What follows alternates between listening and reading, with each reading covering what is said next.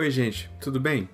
Eu sou o Sebastião e no episódio de hoje eu vou falar sobre um autor que eu considero ele como sendo um dos esquecidos né, da psicanálise, assim, que na verdade possuem um papel fundamental quando a gente vai pensar justamente a história da psicanálise, né? Vocês já podem ver pelo título quem é, né? Porque eu não falei no último episódio qual seria o tema desse. Mas eu vou falar sobre o Otto Gross, né? E de sua psicanálise revolucionária, assim. Eu tô, eu tô falando dele, assim, por duas questões. A primeira é porque ele tem me interessado já há algum tempo, né? Quem conversa comigo sobre meus estudos e tudo mais, acho que sabe desse carinho até que eu tenho por ele, assim. Mas também porque eu acho importante a gente ver os motivos pelos quais levam um autor a ser esquecido também. Eu acho que o Gross entra um pouco nisso. E a autora que eu vou falar no próximo episódio, e eu vou mencionar ela ao longo desse, então acho que não tem muita necessidade de falar quem é agora. Também entra nisso, apesar de no caso dela realmente acho que tem até a questão de gênero aí que a gente pode levar em consideração. Enfim, meu primeiro contato com o Auto Gross foi uma coisa muito inesperada, assim, porque foi na internet mesmo. E eu vi alguém comentando dele como sendo um psicanalista é, anarquista que foi influenciado pelo Nietzsche. E era isso que eu sabia. E aí eu fui pesquisar para ver quem era, porque eu nunca tinha ouvido falar dele. E vi que ele era um psicanalista assim que dos primórdios, né, do bem do iníciozão do século XX e tal, fez meu interesse aumentar. E aí eu tive acesso a um PDF que é uma biografia resumida dele que aí eu achei a história de vida dele muito interessante, de verdade. E aí eu fui atrás do livro, achei o livro para comprar. O livro é a única edição no Brasil que existe, tipo, que é uma coletânea de obras dele. E eu comprei na estante virtual, inclusive, mas deve ter no site da editora Martins Fontes Paulista. Que é um site que tem alguns livros que é meio difícil, são meio difíceis de achar, inclusive. Enfim, aí o livro chegando, eu comecei a ler, terminei recentemente. E eu decidi compartilhar com vocês um pouquinho, né, sobre, sobre isso. Bem, vou falar um pouquinho da vida dele, né, na verdade. Acho que é interessante começar por isso, tem muitos aspectos. Eu vou tentar fazer um panorama geral e falar de pontos principais assim, mas a vida dele é relativamente extensa quando a gente vai olhar é, de maneira mais detalhada assim. É, o próprio Freud reconhecia ele como alguém muito talentoso e outros psicanalistas também reconheciam assim o talento dele, né? O Ferenc, né, falava que ele era um, um, muito provavelmente o mais importante seguidor do Freud nesse início do século XX e o Jones, né, que também é um psicanalista inglês muito muito famoso, que foi introduzido na psicanálise por conta do Gross diz que ele é o mais próximo do que se tinha na época de um gênio romântico, né? O Gross também ele foi muito próximo do Jung, mas vou abordar isso um pouquinho mais pra frente no episódio. Bem, o Otto Gross ele foi um médico austríaco. Quando ele terminou a faculdade de medicina, ele se tornou um médico de bordo, né, de navios que faziam expedições para a América do Sul.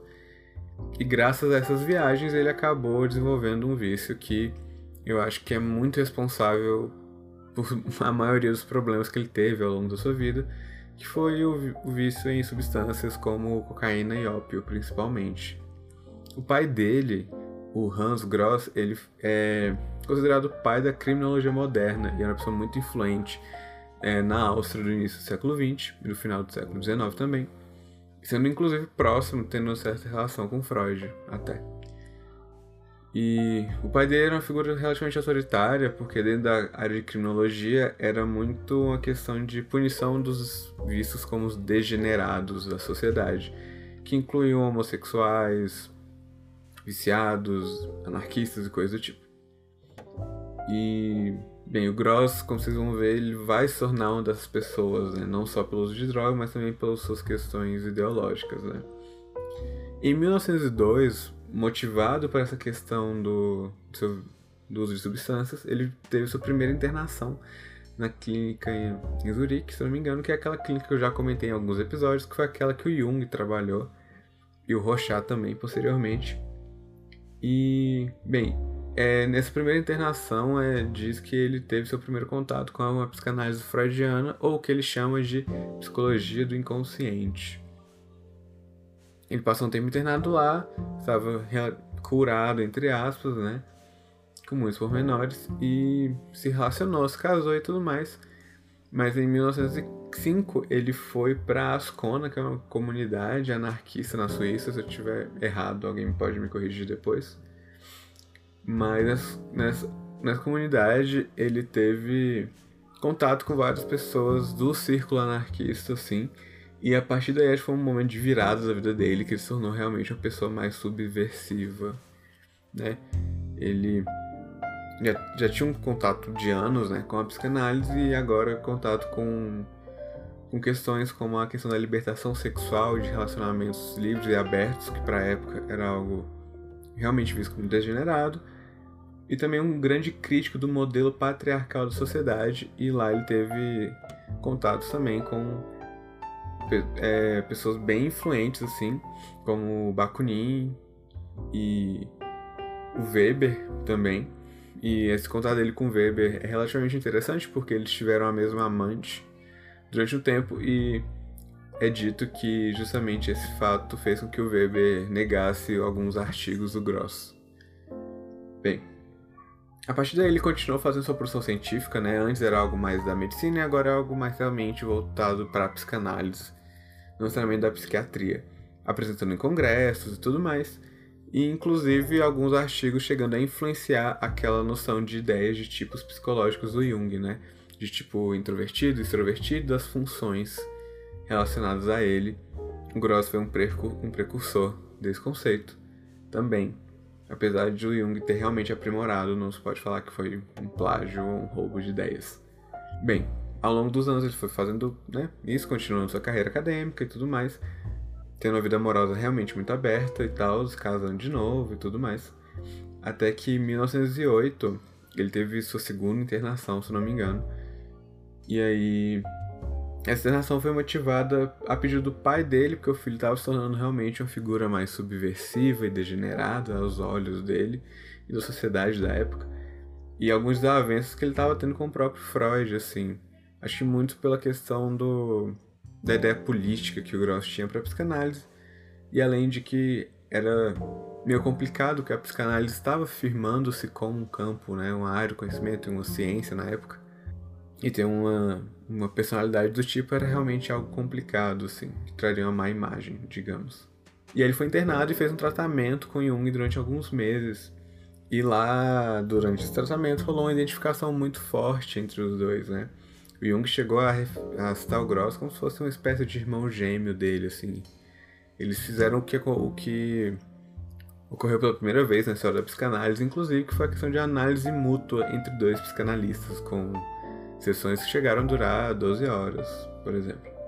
E nesse, e nesse contato, inclusive, foi quando Jung foi motivado a ter o seu famoso caso com sua pupila Sabina Spielheim, que vai ser a próxima autora que eu vou comentar e foi influenciado pelo Gross, assim, porque o Jung era casado com a Emma Jung, também que teve suas contribuições para a psicanálise. Mas justamente essa questão da libertação sexual, de relacionamentos abertos, fez com que o Jung tomasse a iniciativa para é, concretizar né, o, o seu afeto e sua relação com a Sabina também. Alguns meses depois que ele foi internado né, nessa clínica, ele fugiu. E mesmo assim, foragido e tudo mais, ele continuou seu trabalho realizando análise em cafés e museus e publicando diversos textos e artigos até a sua morte. Ele tem uma vida muito conturbada, eu não vou entrar em muitos detalhes, mas ele foi preso, teve internações, e mas nunca parou de produzir, eu acho isso muito relevante de se explicitar, porque se eu não me engano ele morreu em 1920, mesmo ficando cada vez mais complicado de a sua vida de forma geral, justamente pelo uso abusivo de substâncias assim. A ponto de ele, sei lá, não conseguir dormir de luz apagada, porque senão não, simplesmente não dormia, né? Quem tiver mais interesse pode olhar o livro que eu vou falar mais pra frente, que tem um capítulo que é justamente uma biografia resumida dele, que conta com mais detalhes do que eu acabei de falar para vocês. Bem, eu acho que agora eu posso falar dos principais aspectos de sua obra, né? Bem, eu acho que o ponto principal, ou pelo menos um dos principais pontos né, da, da sua teoria, é o que diz respeito ao conflito interno, né? A psicanálise tem toda essa questão, né, como sendo uma teoria psicodinâmica e tal, assim, de um conflito que rola no nosso aparelho psíquico, né, entre as instâncias e tudo mais. Mas pro Gross ele fala que o conflito é entre o que é próprio e o estrangeiro, né? Ele usa justamente esses termos assim para tirar um pouquinho, eu acho, também da questão da sexualidade é na na gênese das neuroses, né? Não que ele não traga a sexualidade em suas obras, mas ele fala que, pelo menos a minha interpretação né, do que ele fala, é como se a sexualidade fosse muito mais uma maneira pela qual esse conflito se manifesta do que necessariamente a origem desse conflito. Bem, e o que, que eu quero dizer, né, e o que, que ele quer dizer também quando a gente fala de próprio estrangeiro, né? O próprio tem a ver com a individualidade, que ele chama também de pulsão de ego, pulsão do eu, autoconservação, e aí ele usa também um dos conceitos do Nietzsche, que é de vontade de potência, né, como sendo uma das manifestações desse próprio. E o que, que seria o estrangeiro, né? Seria basicamente as normas sociais, assim, a autoridade externa que é imposta na gente. E o que, que levaria a gente a aceitar essa autoridade? Né? É, ele fala que quando a gente nasce, a gente tem um constante medo da solidão, como se a solidão fosse levar necessariamente à morte, né? E ele fala isso em alguns textos. Então a gente desenvolve uma, o que ele chama de uma compulsão por contato. Essa compulsão por contato, que também acaba se relacionando com a sexualidade, porque há um, uma junção, né, uma não separação das pulsões, assim também, leva a gente a aceitar e adotar uma postura de submissão perante as figuras de autoridade que a gente tem quando mais novos, que são justamente as figuras dos nossos pais, né?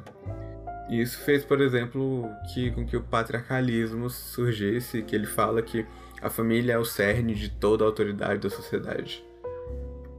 E aí ele pode, a gente pode falar um pouquinho da sexualidade na sua obra, né, quando ele fala de sadismo e masoquismo. O sadismo sendo uma expressão dessa vontade de potência e o masoquismo como uma expressão dessa necessidade de contato, né?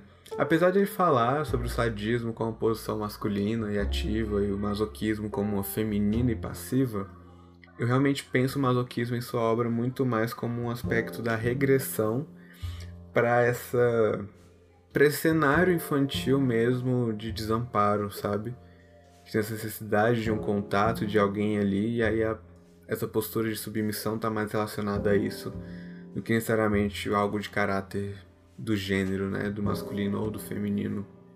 É, eu acho que esse primeiro ponto, no geral, é bem isso.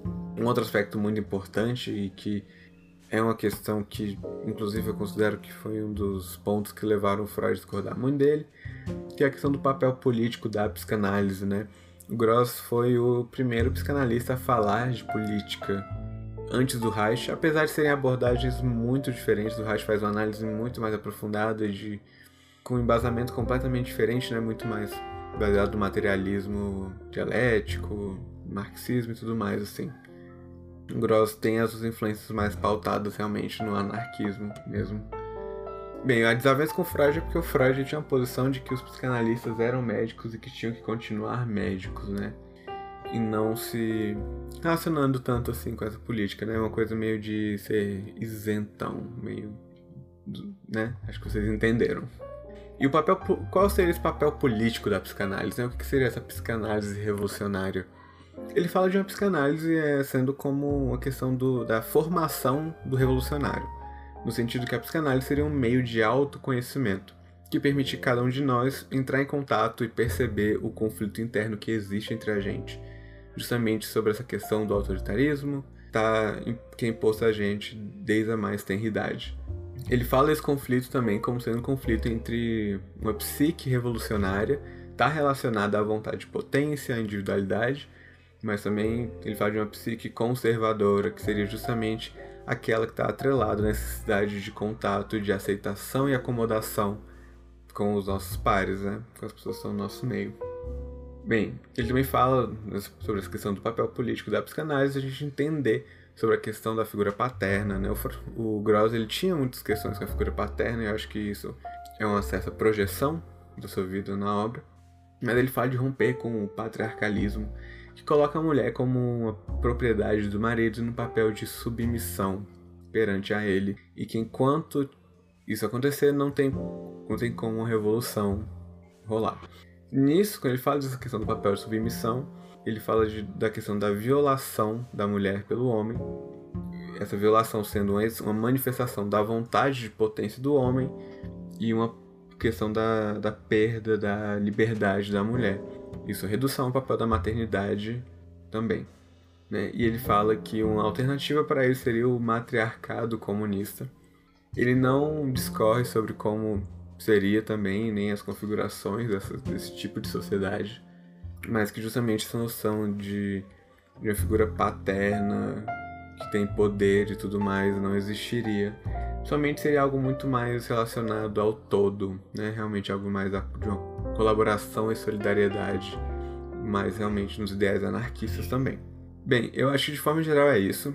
Eu acho que eu dei uma visão geral tanto da obra dele quanto da vida dele. É, eu acho, achei muito interessante, eu acho que é válido para quem, quem tiver interesse também dar uma olhada no livro. O livro dele, que já é recomendação de leitura, inclusive, é, se chama Por uma Psicanálise Revolucionária, da editora Ana. Eu tenho o PDF dele. Quem tiver interesse pode entrar em contato comigo, que eu passo sem nenhum problema. E eu vou fazer uma recomendação de filme também, que é o filme Um Método Perigoso, que o... Acho que eu já recomendei esse filme, mas não lembro agora. Que o Gross, inclusive, aparece brevemente. Mas acho que filme é uma preparação para o episódio que eu vou falar da Sabina Spielheim também. É, espero que tenham gostado, que tenha feito sentido para vocês. Qualquer dúvida podem entrar em contato comigo, minhas redes estão na descrição do episódio. Antes de terminar, eu quero ressaltar a relevância da gente entender um pouquinho mais sobre autores que não são tão vistos e tão conhecidos assim, mas que têm um papel para a história da psicanálise e da psicologia também, né? E dentre os vários fatores que eu penso que levaram Gross a serem excluído e segregado e tudo mais, Há sua questão de ser uma figura realmente problemática, mas isso levou a uma redução dele a visto tanto que no filme ele é retratado apenas como um paciente do Jung, meio psicótico e tal, visto como um louco. Mas quando a gente entra em contato com a obra dele, a gente vê realmente que ele tem muito a acrescentar, assim, de uma forma geral. Eu acho que para quem gosta de psicanálise, realmente vale a pena conferir pelo menos alguns dos textos que estão no livro, tá bom? É isso, gente. Até a próxima e tchau.